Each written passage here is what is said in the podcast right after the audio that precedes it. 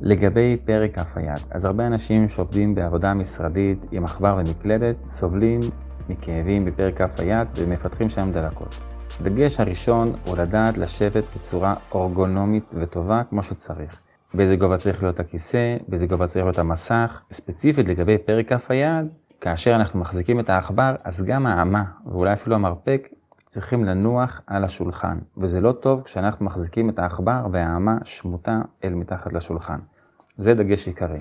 כאשר כבר יש כאבים, יש כמה פתרונות. פתרון אחד זה לרכוש סד שלובשים אותו על פרק כף היד, אפשר לקנות אותו בחנויות כמו סופר פארם. פתרון שני זה עכבר אורגונומי, שהוא קצת מוזר וצריך להתרגל אליו, כאשר כף היד היא מונחת בזווית, ולא על העכבר באופן כמו שכולנו מכירים. פתרון נוסף, שלישי, זה להשתמש בפת לעכבר עם כרית קטנה, או להכין אפילו כרית מגרב ואורז, ולתפור יפה.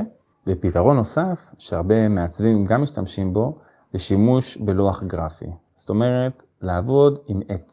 כלומר, הכאב הוא נובע הרבה פעמים מעצם ההחזקה של העכבר, שהיא צורה לא כל כך טבעית לגוף, וכשאנחנו עובדים עם עט אנחנו בעצם מסובבים את היד לצורה שהיא יותר טבעית, למנח שהוא יותר טבעי.